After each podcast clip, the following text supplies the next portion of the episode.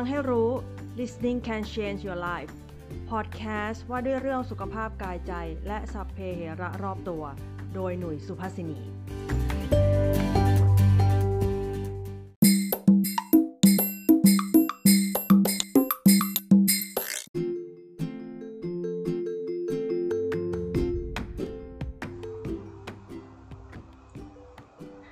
สวัสดีค่ะ กลับมาพบกับหน่วยในฟังให้รู้กันอีก ครั้งหนึ่งในนะคะ ก็เป็นการไลฟ์คุยกันนะคะประจำวันอาทิตย์นะ วันนี้เรียกว่าในช่วงสัปดาห์นี้เป็นช่วงเอ่อสามวันหยุดยาวเนาะก็พักผ่อนหรือว่าก็ไปเที่ยวกันหลากหลายคนเนาะไม่รู้ว่าตอนนี้คุณผู้ฟังทั้งหลายอารมณ์เป็นอย่างไรกันบ้างนะ ก็ถ้าใครอยู่เชียงใหม่ก็จะเห็นว่าอากาศก็เย็นๆเนาะ ในกลางวันก็จะยังร้อนอยู่บ้างนะนิดหน่อยแต่ก็เรียกว่าอากาศสบายๆเนาะก็อาจจะมีอารมณ์ที่เรียกว่าสบายๆไปกับอากาศด้วยแล้วแต่ก็ถ้าคุณผู้ฟังอีกหลากหลายเนาะที่อยู่ในภูมิภาคอื่นๆไม่รู้เป็นยังไงอารมณ์เป็นยังไงกันบ้างในวันนี้ ที่อยู่ดีๆโผล่ขึ้นมาคุยเรื่องอารมณ์กันวันนี้เนี่ยนะก็แต่ว่าไปเรื่องของอารมณ์เนี่ยอารมณ์มันเป็นสิ่งที่มีการแปรแปรปรวนเนาะเราก็รู้อยู่แล้ว ทุกวันนี้เราก็ไม่ได้อารมณ์อยู่อารมณ์เดียวทั้งวันใช่ไหมแล้วความแปรปรวนของอารมณ์เนี่ยแล้วมันก็มีหลายปัจจัยใช่ไหมแล้วก็ที่ส่งผลทำให้เออมันเดี๋ยวก็ดีเดี๋ยวก็ร้ายเดี๋ยวก็สุขเดี๋ยวก็ทุกเดี๋ยวก็อารมณ์เสียหรืออะไรแบบนี้นะก็ปัจจัยที่มันทำให้แปรปรวนได้มันก็มีหลากหลายอย่างที่บอกเนาะก็อย่างเช่น ความเครียดก็มีผลนะแล้วก็สภาพแวดล้อมนะแล้วก็แม้แต่สภาพอากาศเนาะถึงแม้บอกว่า อย่างหน้าหนาวเงี้ยเอออากาศสดชื่นสบายสดใสไม่ร้อน แต่บางคนก็อาจจะพอเห็นฟ้าโปรเพนะมืดเร็วสว่างช้า ก็อาจจะดูมึนๆซึมๆเศร้าๆ ดูหงอยๆเนาะนะรวมรวมไม่ถึงแม้แต่ฮอร์โมนฮอร์โมนก็มีส่วนเกี่ยวกับเรื่องอารมณ์ด้วยเช่นกันนะแต่ว่ามันไม่ใช่มีแค่นั้นเนาะ คือแค่แค่ปัจจัยหลายเรื่องในในชีวิตประจำวันเราก็จะเห็นแล้วนะว่า โอ้มีผลกับอารมณ์เราจังเลย ชีวิตฉันยากยุ่งยากจังเนาะอะไรเงี้ยแต่จะบอกว่าจะบอกว่าเป็นข่าวดีหรือข่าวร้ายดี ข่าวดีก็คือเอเราจะได้รู้อะไรเพิ่มวันนี้แหละ ข่าวร้ายก็คือว่าชีวิตที่ยากอยู่แล้ว มันยังยากไม่พอค่ะ เพราะว่าอีกอันนึงที่ มีผลกับสภาพอารมณ์ของเราได้ แล้วเราไม่ค่อยนึกถึงมันเนาะก็คืออสุขภาพของอเรียกว่าท้องไส้เรานะคะก็แต่ในที่นี้เนี่ยคือถ้าพูดเรียกคำว่าท้องไส้เนี่ยก็อาจจะแบบตีความกันยังได้ไม่ครบถ้วนเนาะในในภาษาอังกฤษเนี่ยถ้าพูดถึงส่วนที่เรียกว่าเป็นท้องไส้หรืออะไรเงี้ยที่เราที่เราเอามาคุยกันประเด็นในวันนี้เนี่ยนะก็คือ เขาเรียกส่วนนะนี้ว่าเรียกว่า gut เอ่อถ้าใครเป็นคนเชียงใหม่นะคะอย่าเพิ่งคิดว่านี่กำลังพูดภาษาเหนือนะคะ gut gut ตัวนี้ไม่ได้ว่าแปลว่าอิ่มจุกแน่นในภาษาบ้านเรานะคะ นี่ gut เนาะขอขอขอออกสำเนียงนิดนึงไม่ใช่ gut เนาะแบบคำเมืองบ้านเรานะ gut เนาะ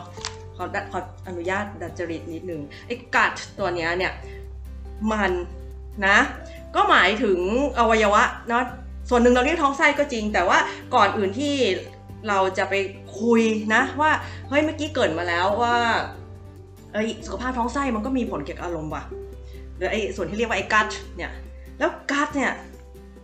มันหมายถึงอวัยวะใดบ้างนะไอ้กัดเนี่ยก็คือมีเป็นเรื่องของระบบทางเดินอาหารนะหรืออาจเรียกอีกอย่างหนึ่งว่าระบบย่อยอาหารก็ได้นะอวัยวะในระบบทางเดินอาหารประกอบด้วยอะไรบ้าง มาเลยลงมาตั้งแต่ด้านบนเลยนะ ช่องปาก หลอดอาหาร กระเพาะอาหาร ลำไส้เล็ก ลำไส้ใหญ่ ทวารหนักเนาะ โดยมีอวัยวะที่เกี่ยวข้องด้วยอีกก็คือมีทั้งตับนะ แล้วก็ถุงน้ำดี แล้วก็ตับอ่อนด้วยนะ แต่ยังไงก็ตามเนี่ยพอเอเราเรียกว่ามันเป็นก๊าซนะ หรือว่าในประเด็นก็คือที่เราจะคุยวันนี้เนี่ย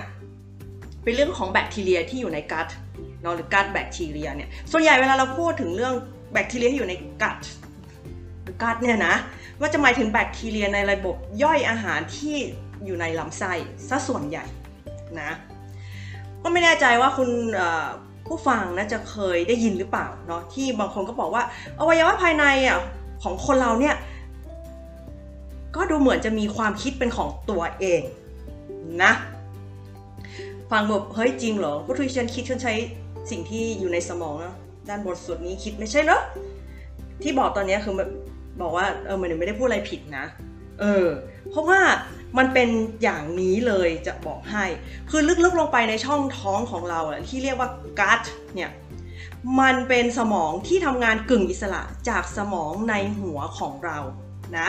ในบ้านเราเนี่ยหรือว่าอาจจะยังไม่ได้มีสำนวนหรือการใช้นะคำที่ เป็นสื่อสารเนาะว่าในท้องของเราหรือไอ้กัตเนี่ยมันมีมันมีความคิดของมันด้วยเนี่ยแต่ในภาษาอังกฤษเนี่ยถ้าถ้าพูดในแง่ของภาษาอังกฤษนะคือมันมีแม้แต่คำที่เขาบอกเออเรียกว่าเวลาเขาพูดถึงความรู้สึกเนี่ยบางทีเขาก็ไม่ได้บอกว่า I feel หรือ I think ที่ที่แบบสื่อออกมาจากทางสมองใช่ไหมแต่บางครั้งเขาพูดคำว่า my gut feeling told me to do this เนาะหรือว่า I have a gut feeling คำเหล่านี้มันแปลว่า ความรู้สึกลึกๆ นั้นเป็นตัวบ่งบอกว่าเเรื่องของ gut เนี่ยมันมีการ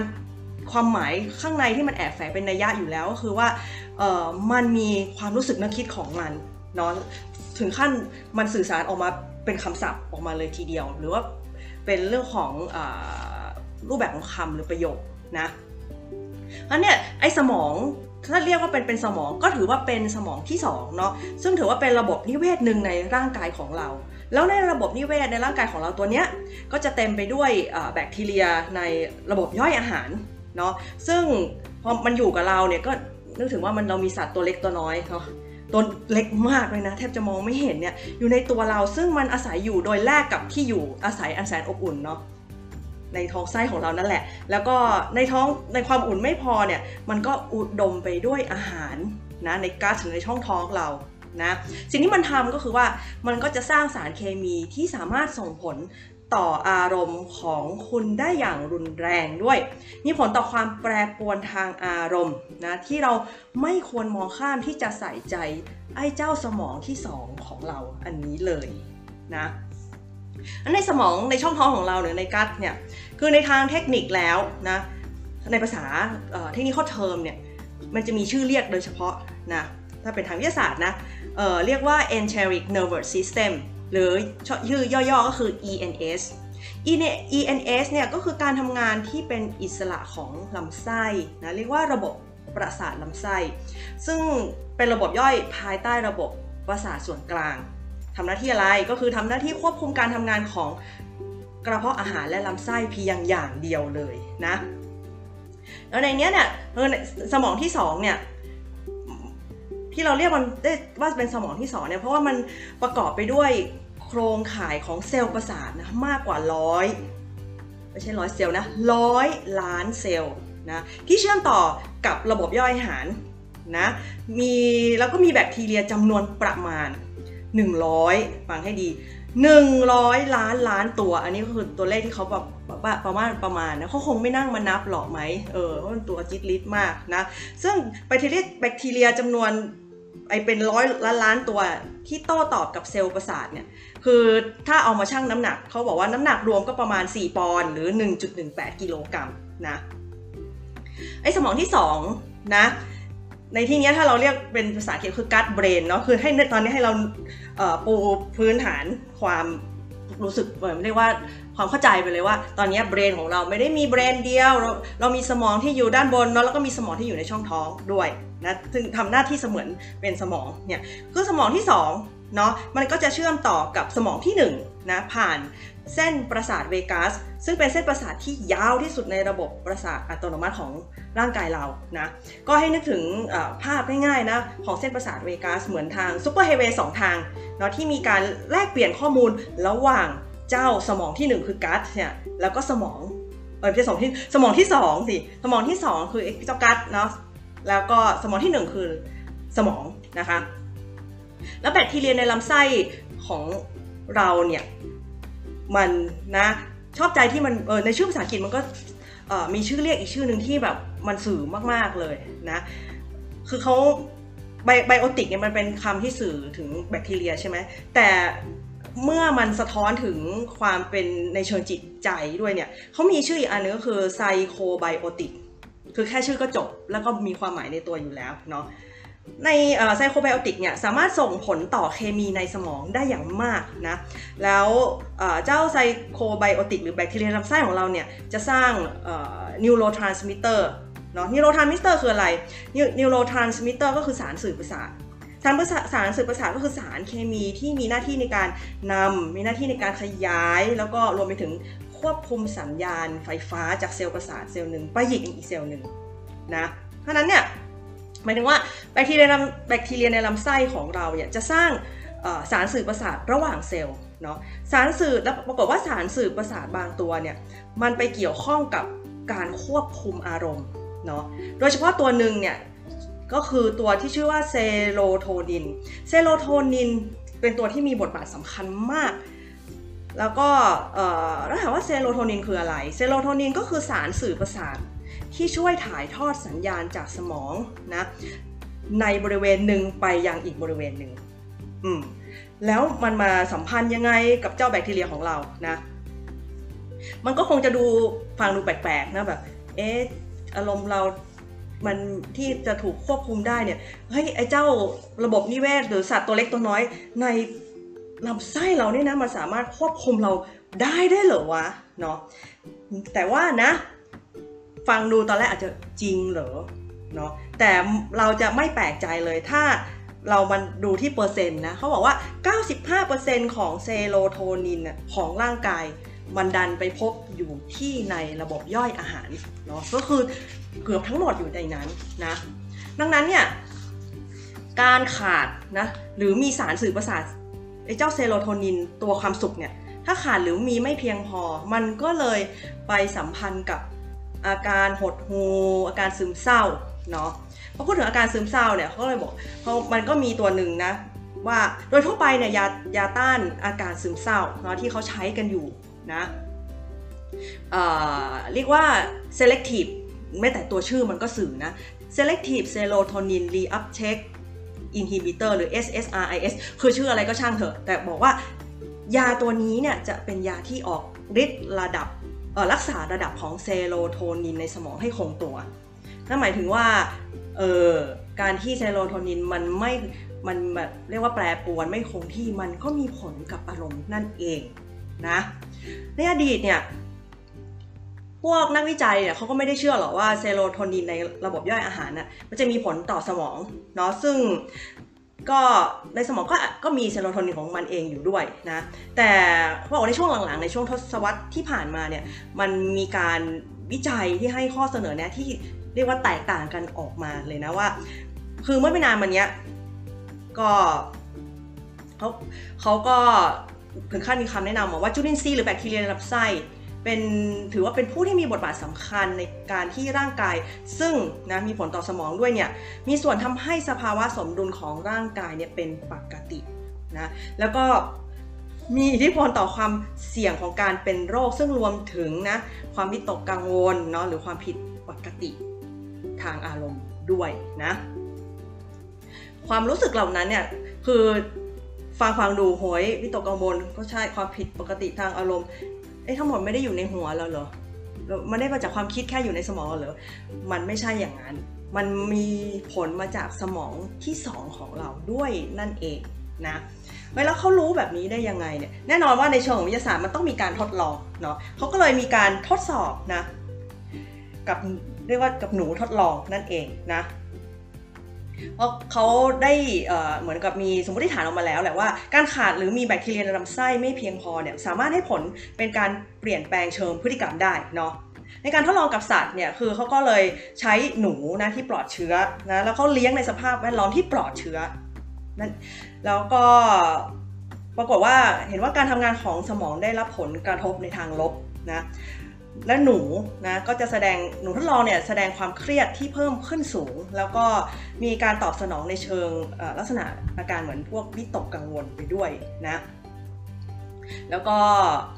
รวมไปถึงนะมันเขาทีนี้เขาพบก็คือว่ามันมีการเปลี่ยนแปลงอย่างมากในการส่งถ่ายตัวสารสื่อประสาทที่เรียกว่าเซโรโทนินด้วยนะนั้นเนี่ยเวลาระบบย่อยอาหารของพวกหนูนะที่มีสุขภาพดีนะ หมายถึงว่าสุขภาพในช่องท้องดีเนี่ยปรากฏว่าหนูมีความวิตกกังวลลดลงอย่างมีนัยยะนี่คือสิ่งที่นักวิจัยเขาพบนะ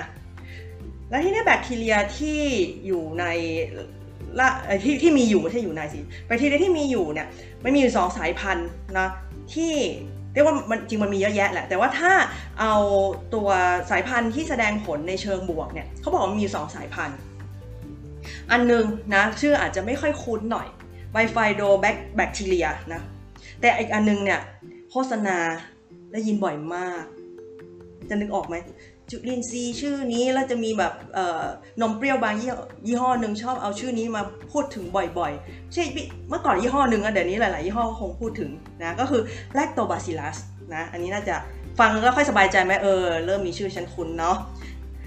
และทั้งสองสายพันธุ์เนี่ยพบได้ที่ไหนเอ่ยก็คือในระบบย่อยอาหารของคนที่มีสุขภาพมองเล็บเราบอกว่าคนเมื่อกี้เรากำลังคุยเรื่องหนู แต่เขาบอกว่าในคนก็มีนะดังนั้นเนี่ยแม้นะการศึกษาเนาะหรือการทดลองส่วนใหญ่จะใช้กับพวกหนูทดลองเนาะในการทำการทดลองเนี่ยแต่การทดลองนะที่ให้ผลในทางบวกกับมนุษย์อะเออมันก็พอเริ่มจากการทดลองหนูเนี่ยเขาก็เลยบอกเออจากตรงนี้เขาเลยมาศึกษากับมนุษย์แล้วก็ได้เริ่มเห็น ปรากฏขึ้นมาเหมือนกัน นอกจากการที่ทำกับมนุษย์ด้วยหรือคนด้วยเช่นกันเนาะตรงนี้เนี่ยบอกว่าหนึ่งในการศึกษากับคนเนี่ยมันมีการถูกตีพิมพ์นะในวารสารที่ชื่อว่า British Journal of Nutrition นะเขาพบว่าเมื่อสาสมัครได้ปฏิบัติเนาะตามคอร์ส 30 วัน ด้วยมีการให้เนาะแบคทีเรีย ประเภทพวกโปรไบโอติก ก็คือไอ้สตัวที่ที่บอกไปเมื่อกี้ก็คือไบไฟโดแบคทีเรีย แล้วก็แลคโตไบซิลัสเนี่ยปรากฏว่า พวกอาสาสมัครเนี่ยเหล่านี้มีความวิตกกังวล แล้วก็หดหูซึมเศร้าลดลงเนาะรวมถึงได้บรรเทาความเครียดทางใจด้วยเช่นกันนะแต่นะอย่างไรก็ตามเนี่ยแบคทีเรียในลำไส้นะก็ไม่ได้มีสุขภาพดีเสมอไปเนาะแล้วมีความไม่สมดุล นะระหว่างประเภทหรือชนิดของแบคทีเรียแบคทีเรียด้วย เพราะนั้นเนี่ยเวลาคุยขึ้นมาในเรื่องของแบคทีเรีย มันก็เลยมีต้องมีคำเรียกพักพวกของมันเนาะว่าเป็นพวกประเภทไหนหมายถึงว่าเป็นพวกพฤติกรรมยังไงดีกว่าเนาะก็คือแบบบางทีเราก็ใช้คำว่าดีเนาะตัวดีหรือตรงข้ามกันคือตัวเลวเนี่ยหรือว่าตัวที่เป็นมิตรหรือไม่เป็นมิตรเนาะซึ่งความที่มันเลวหรือไม่ จะดีหรือเลวหรือเป็นมิตรไม่เป็นมิตรเนี่ยก็เรียกว่ามีผลกับปัญหาสุขภาพเนาะที่เรียกว่าหนักหนาขึ้นได้เลยเช่นกันเนาะนั้นเนี่ยมันก็เช่นเดียวกับที่ด้วยความที่มันเป็นสมองที่สองเราเหมือนมันมีสมองของมันเองเนี่ยที่ระบบย่อยอาหารเนี่ยมันเรียงรายไปด้วยปลายประสาทนะ แล้วก็มีฮอร์โมนความเครียดด้วยก็คืออันนึงก็คืออะดรีนาลีน อีกอันนึงเรียกว่าโดปามีนนะฮอร์โมน 2 ตัวเนี่ยเราเนี่ยจะถูกหลั่งออกมาเวลาที่เราเครียดนะคะ แล้วก็การหลั่งฮอร์โมนในระบบย่อยอาหารเนี่ยสามารถก่อให้เกิดโรคภัยได้นะรวมไปถึง หรือทำให้แบคทีเรียตัวเลวเพิ่มจำนวนขึ้นได้อย่างรวดเร็วและเริ่มติดเชื้อนะซึ่งเนี่ยเป็นตัวบอกเลยว่า เฮ้ยทำไมเวลาเราเครียดเนี่ยมันถึงทำให้เราเจ็บป่วยได้เนาะ มันมาจากความเครียดเราปรากฏว่ามันไปไปส่งผลกับไอการเพิ่มตัวแบคทีเรียตัวตัวเลวนั่นเองนะนั้นแบคทีเรียทั้งหลายในลำไส้ของเราเนี่ยตามปกติแล้วลำไส้จะคงสภาพดีได้ภายใต้การควบคุมโดยแบคทีเรียตัวดีนะหรือตัวที่เป็นมิตรนะซึ่งไอตัวที่มันเป็นมิตรเนี่ยมันก็จะพัฒนาระบบตรวจจับระดับความเครียดเอาไว้เนาะและใช้ความเครียดนั้นให้เป็นประโยชน์ คือมันจะบอกว่าความเครียด พอพูดความเครียดปุ๊บจะบอกว่าเราต้องไม่เครียดเลยเนี่ยร่างกายมันมีการหลั่งฮอร์โมนระดับหนึ่งนะให้เราเรียกว่าฮอร์โมนความเครียดนะเพื่อให้เราสามารถที่จะลุกขึ้นมาทำนั่นทำนี่นะหรือมีความแอคทีฟขึ้นมามันก็ถือว่าเป็นประโยชน์นะแต่ถ้ามากเกินไปก็ไม่ได้เนาะอะไรประมาณนั้นนั้น อย่าได้เพียงอย่าได้แบบมองข้ามนะว่าเอ้ยแค่ความคิดเนาะหรือความหรือหรือสิ่งที่เรากังวลมีความคิดมากเนี่ย ปรากฏว่ามันก็ส่งผลต่ออาการโรคต่างๆ ได้ด้วยเช่นกันนะ ทีนี้เนี่ยแบคทีเรียในลำไส้ที่มีประโยชน์เนี่ยมันได้แสดงให้เห็นแล้วว่าในในเชิงการทดลองเนี่ยเขาทำให้หนูทดลองเนี่ยที่มีความวิตกกังวลเนี่ยสามารถเรียกว่าสงบลงได้เนาะแล้วก็ด้วยเหตุผลเดียวกันเนี่ยความเครียดเนี่ยเข้าไปยับยั้งแบคทีเรียที่มีประโยชน์เหล่านี้นะเมื่อพวก ไอ้หนูทดลองเนี่ยมันมีความเครียดเกิดขึ้นนะในความเครียดที่เกิดขึ้นเนี่ยมันในการทดลองเนาะเขาก็เลยมีการจำลองเอเรียกว่ารูปแบบขึ้นมาเนาะไม่ว่าจะเป็นให้หนูทดลองอยู่แยกกัน หรือให้ไปอยู่ในสภาพแออัดให้มีความร้อนให้เสียงกระทึกคือทำทุกอย่างให้แม่หนูเครียดนะแล้วเพราะว่าองค์ประกอบของแบคทีเรียลำไส้เนี่ยเกิดการเปลี่ยนแปลงเนาะ พอมันเกิดการเปลี่ยนแปลงก็คือมันออกมาในแง่ลบแล้วใช่ไหมสิ่งที่เขาทำก็คือว่าเอาละงั้นลองดูโดยการแบบให้อาหารประประเภทโปรไบโอติกนะบอกว่าการให้อาหารประเภทโปรไบโอติกเนี่ยทำให้ระดับความวิตกกังวลในหนูทดลองที่ปลอดเชื้อเหล่านี้มีผลที่ต่างกันออกไปนะฟังดูแล้วเห็นไหมว่าสัตว์ตัวจะได้บอกสัตว์กับสิ่งมีชีวิตอืมเออตัวนิดตัวตัวนิด ตัวเล็กเนี่ยที่แทบมองไม่เห็นในร่างกายเราเนี่ยคือมันเข้าไปมีผลกับอารมณ์เนาะและเล่นกับจิตใจเราได้ขนาดนี้เลยทีเดียวเนาะดังนั้นเนี่ยเมื่อมันมีผลขนาดนี้เนี่ยเราก็ละเลยไม่ได้ สิ่งที่เรียกว่าเราต้องคำนึงถึงก็คือ เราต้องให้อาหารดีๆเนาะแก่เจ้าแบคทีเรียในลำไส้ของเราด้วยเนาะอาหารดีๆ คือยังไงวะนะก็คือต้องกินอาหารที่ถูกต้องเอาละพอพูดคำว่าถูก ต้อง นี่ก็แบบกว้างเป็นทะเลเลยทีเดียวนะ เดี๋ยวจะว่าอีกที เราเนี่ยสามารถปรับสมดุลแบคทีเรียในลำไส้ให้เป็นประโยชน์ได้เนาะ แล้วก็สามารถบริโภค ถ้าถ้าเกิดบอกเราบอกว่าเออเราจะแบบปรับสมดุลระดับแบคทีเรียในลำไส้เนี่ย อันนี้นึกถึง ถ้าเอาเป็นแบบกรณีวัยเนาะปุ่มปรับให้มันปรับได้นะมันก็มีเหมือนกันที่เป็นพวกกลุ่มอาหารเสริมหรือเป็นยาเนาะนึกถึงเหมือนกันตอนที่สามีหนุ่ยไปไปผ่าตัดนะแล้วตอนนั้นต้องล้างกระเพาะหรือจำไม่ได้แหละในในรายละเอียด แต่ว่ารู้แต่ว่าตอนผ่าตัดเสร็จแล้ว หมอให้กินพวกยานะที่เป็นกลุ่มพีไบโอติกโปรไบโอติกเนี่ยคือเพื่อปรับสมดุลนะ มันก็ถือว่าเป็นรัดขั้นตอนเนาะตัดตอนให้มันไวขึ้นได้ผลในทันทีนะแต่ในนั้นมันก็แค่ในผลในตอนนั้น แต่สิ่งที่สำคัญคือเราควรจะนึกถึงในระยะยาว แล้วตั้งเป้าว่า เอ้ยแล้วเราจะสร้างมันหมายถึงว่าสร้างระบบนิเวศในท้องเราให้ดีผ่านการกินอาหารนะที่อุดมไปด้วยโปรไบโอติกและพรีไบโอติกจะดีกว่าไหมนะแล้วโปรไบโอติกกับพรีไบโอติกคืออะไรโปรไบโอติกเนี่ย เป็นจุลินทรีย์ขนาดเล็กนะซึ่งจัดเป็นกลุ่มจุลินทรีย์ที่ดีนะอาหารหมักดองก็ถือว่าเป็นแหล่งโปรไบโอติกที่ดี พบได้ในไหนเอ่ยนะง่ายมากมีโยเกิร์ตนะกิมจิมิโซะนะคือเต้าเจี้ยวนะนัตโต้ถ้ากลุ่มสายอาหารเกาหลีญี่ปุ่นเนี่ยผ่านหมดค่ะเนาะแล้วก็มีคีเฟอร์นะรวมไปถึง sauerkraut ที่เป็นกะหล่ำ ปลีดองแล้วก็กลุ่มพวกผักดองด้วยเป็นต้นนะก็ก็นึกถึงว่าจริงบางบาง EP พอเรื่องพูดเรื่องการกินมีหลายครั้งที่พูดเรื่องการดองผักเนี่ยก็ตอนนี้ก็คือดองอยู่เต็มตู้เย็น ก็ถือว่าเป็นส่วนหนึ่งที่ที่เราควรจะได้กินนะ อืม แล้วดองเองนี่มีว่ามันดูสะอาดและปลอดภัยด้วย ส่วนพรีไบโอติกเนี่ย พรีไบโอติกก็คืออาหารชนิดหนึ่งนะ ซึ่งร่างกายไม่สามารถย่อยและดูดซึมได้ที่ลำไส้เล็ก อาหารเราเนี้ยจะเข้าสู่ลำไส้ใหญ่นะไปทั้งอย่างนั้นเลยโดยเป็นรูปที่เรียกว่าเป็นรูปที่มันไม่เปลี่ยนแปลงเนาะไปทั้งอย่างนั้นเลย แล้วก็จะถูกย่อยสลายโดยแบคทีเรีย พวกพวกแบคทีเรียโปรไบโอติกเนี่ยแหละเนาะทำให้นะกระตุ้นการเจริญเติบโตและการทำงานของแบคทีเรีย พรีไบโอติกเนี่ยพบได้ในหัวหอม กระเทียม มะพร้าว แครอทกล้วย หน่อไม้ฝรั่ง อันนี้แค่ตัวอย่างนะคะ เราจะเห็นว่านอกเหนือจากนี้ก็คือเส้นใยจากอาหารจากพืชเนี่ย โดยเฉพาะอย่างยิ่งนะ ไม่ว่าจะเป็นผักผลไม้นะ ก็มีพรีไบโอติกเช่นกันนะ ซึ่งเป็นอาหารให้พวกแบคทีเรียในลำไส้ตัวที่ดีนะหรือตัวที่มีประโยชน์ต่อเราเนาะอาหารจากพืชบางอย่างโดยเฉพาะอย่างยิ่งนะจำ พวกตระกูลกระหล่ำนะอย่างพวกผักกระหล่ำดอกกระหล่ำเนาะบรอกโคลีถั่วงอกแล้วก็อย่าง kale น่าจะคุ้นกันคำว่า kale ไหมก็ไม่ใช่คะน้าฮ่องกงหรืออะไรนะมันเป็นตระกูลเทือกกันแหละ แต่ว่าใบมันหยิกๆแล้วก็มีคุณค่าทางอาหารสูงกว่าคะน้าปกตินะพืชตระกูลเหล่านี้มีสารประกอบนะที่เรียกว่า glucosinolate ซึ่งไม่เพียงแต่มีคุณค่าทางอาหารเท่านั้นนะ มันยิ่งกว่านั้นก็คือว่ามันช่วยยับยั้งแบคทีเรียตัวเลว ไม่ให้ไปเกาะตามผนังลำไส้และมันยังช่วยเร่งการขับ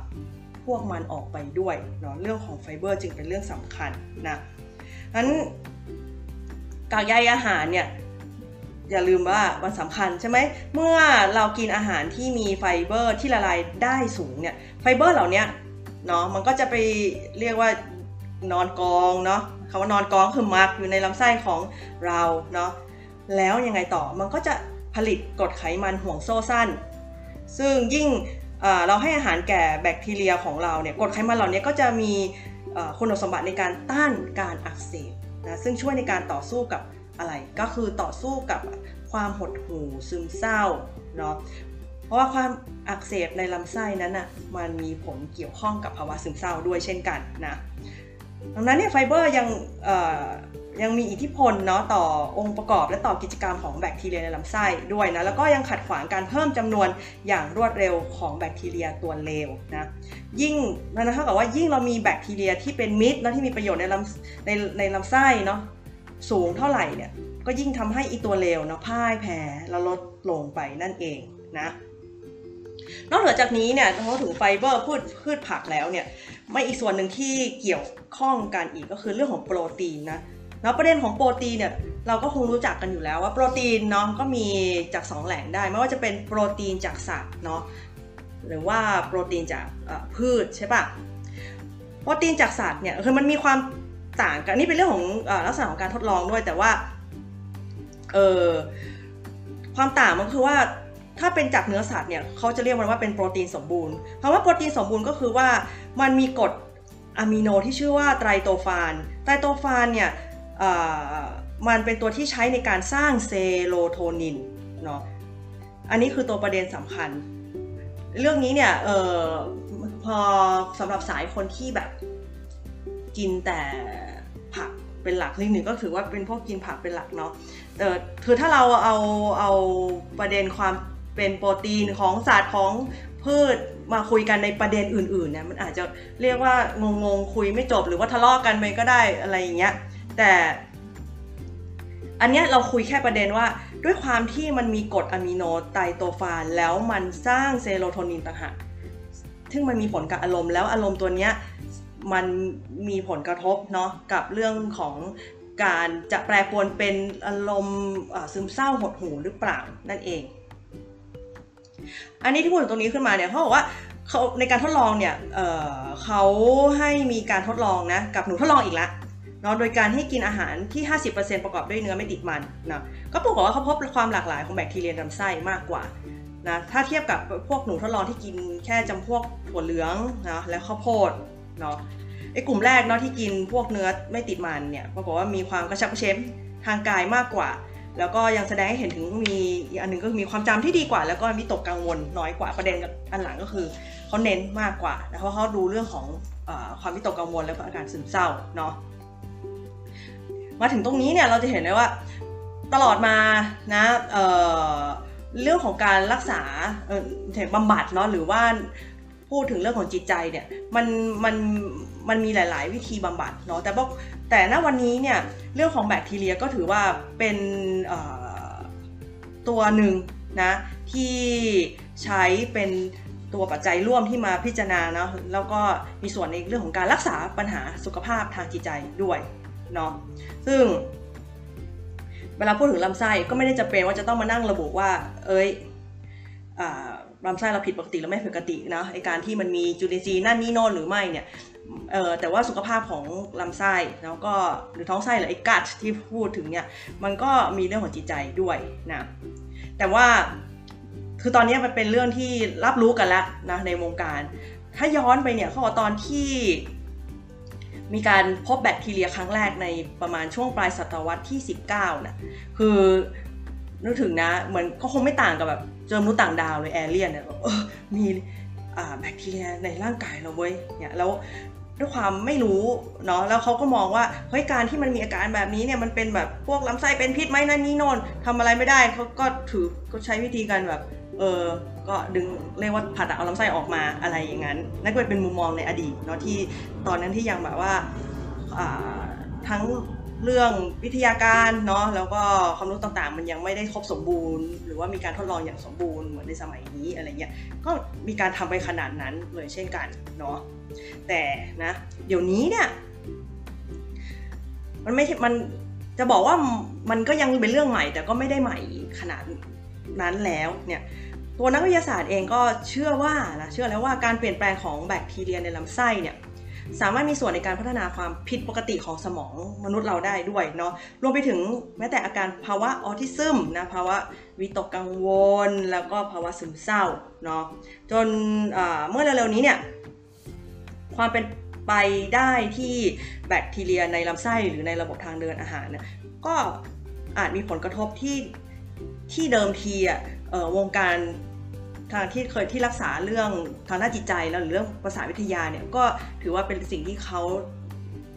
เรียกว่าเมินมาก่อนเนาะแต่ว่านั่นแหละ ณ ปัจจุบันมันก็เปลี่ยนไปแล้วเนาะเพราะว่าเดี๋ยวนี้เนี่ยแม้แต่สถาบันสุขภาพจิตแห่งชาติของบางประเทศเนี่ยก็เริ่มนะให้ทุนเนาะแล้วก็เรียกว่าลงทุนลงแรงนะเข้าร่วมค้นค้นคว้าวิจัยทางด้านนี้เพิ่มเติม เนาะเพราะเริ่มเห็นแล้วว่าเฮ้ยมันมีผลว่าไอ้สมองที่สองเนี่ยเห็นไหมว่าเนี่ยแค่นะเราปรับสมดุลของแบคทีเรียในลำไส้ก็สามารถเปลี่ยนเคมีในสมองของเราได้นะแล้วก็ในเวลาเดียวกันเนี่ยสมองของเราก็สามารถมีอิทธิพลอย่างยิ่ง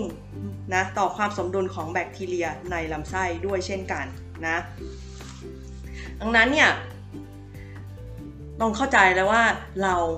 นะใครที่บอกว่าฉันอออยู่ตัวลำพังคนเดียวเนี่ยสมมตินะ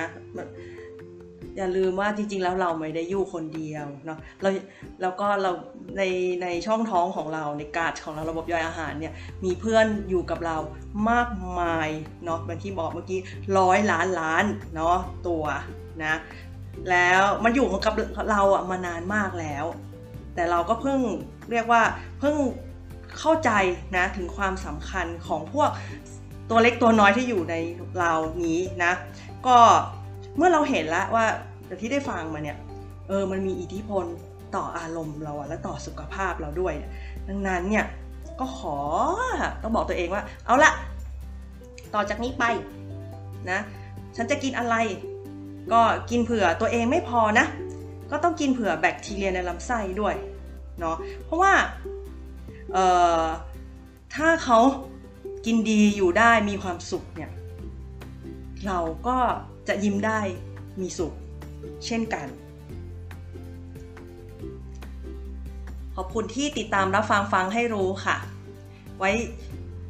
พบกันใหม่ใน EP หน้านะคะ สวัสดีค่ะ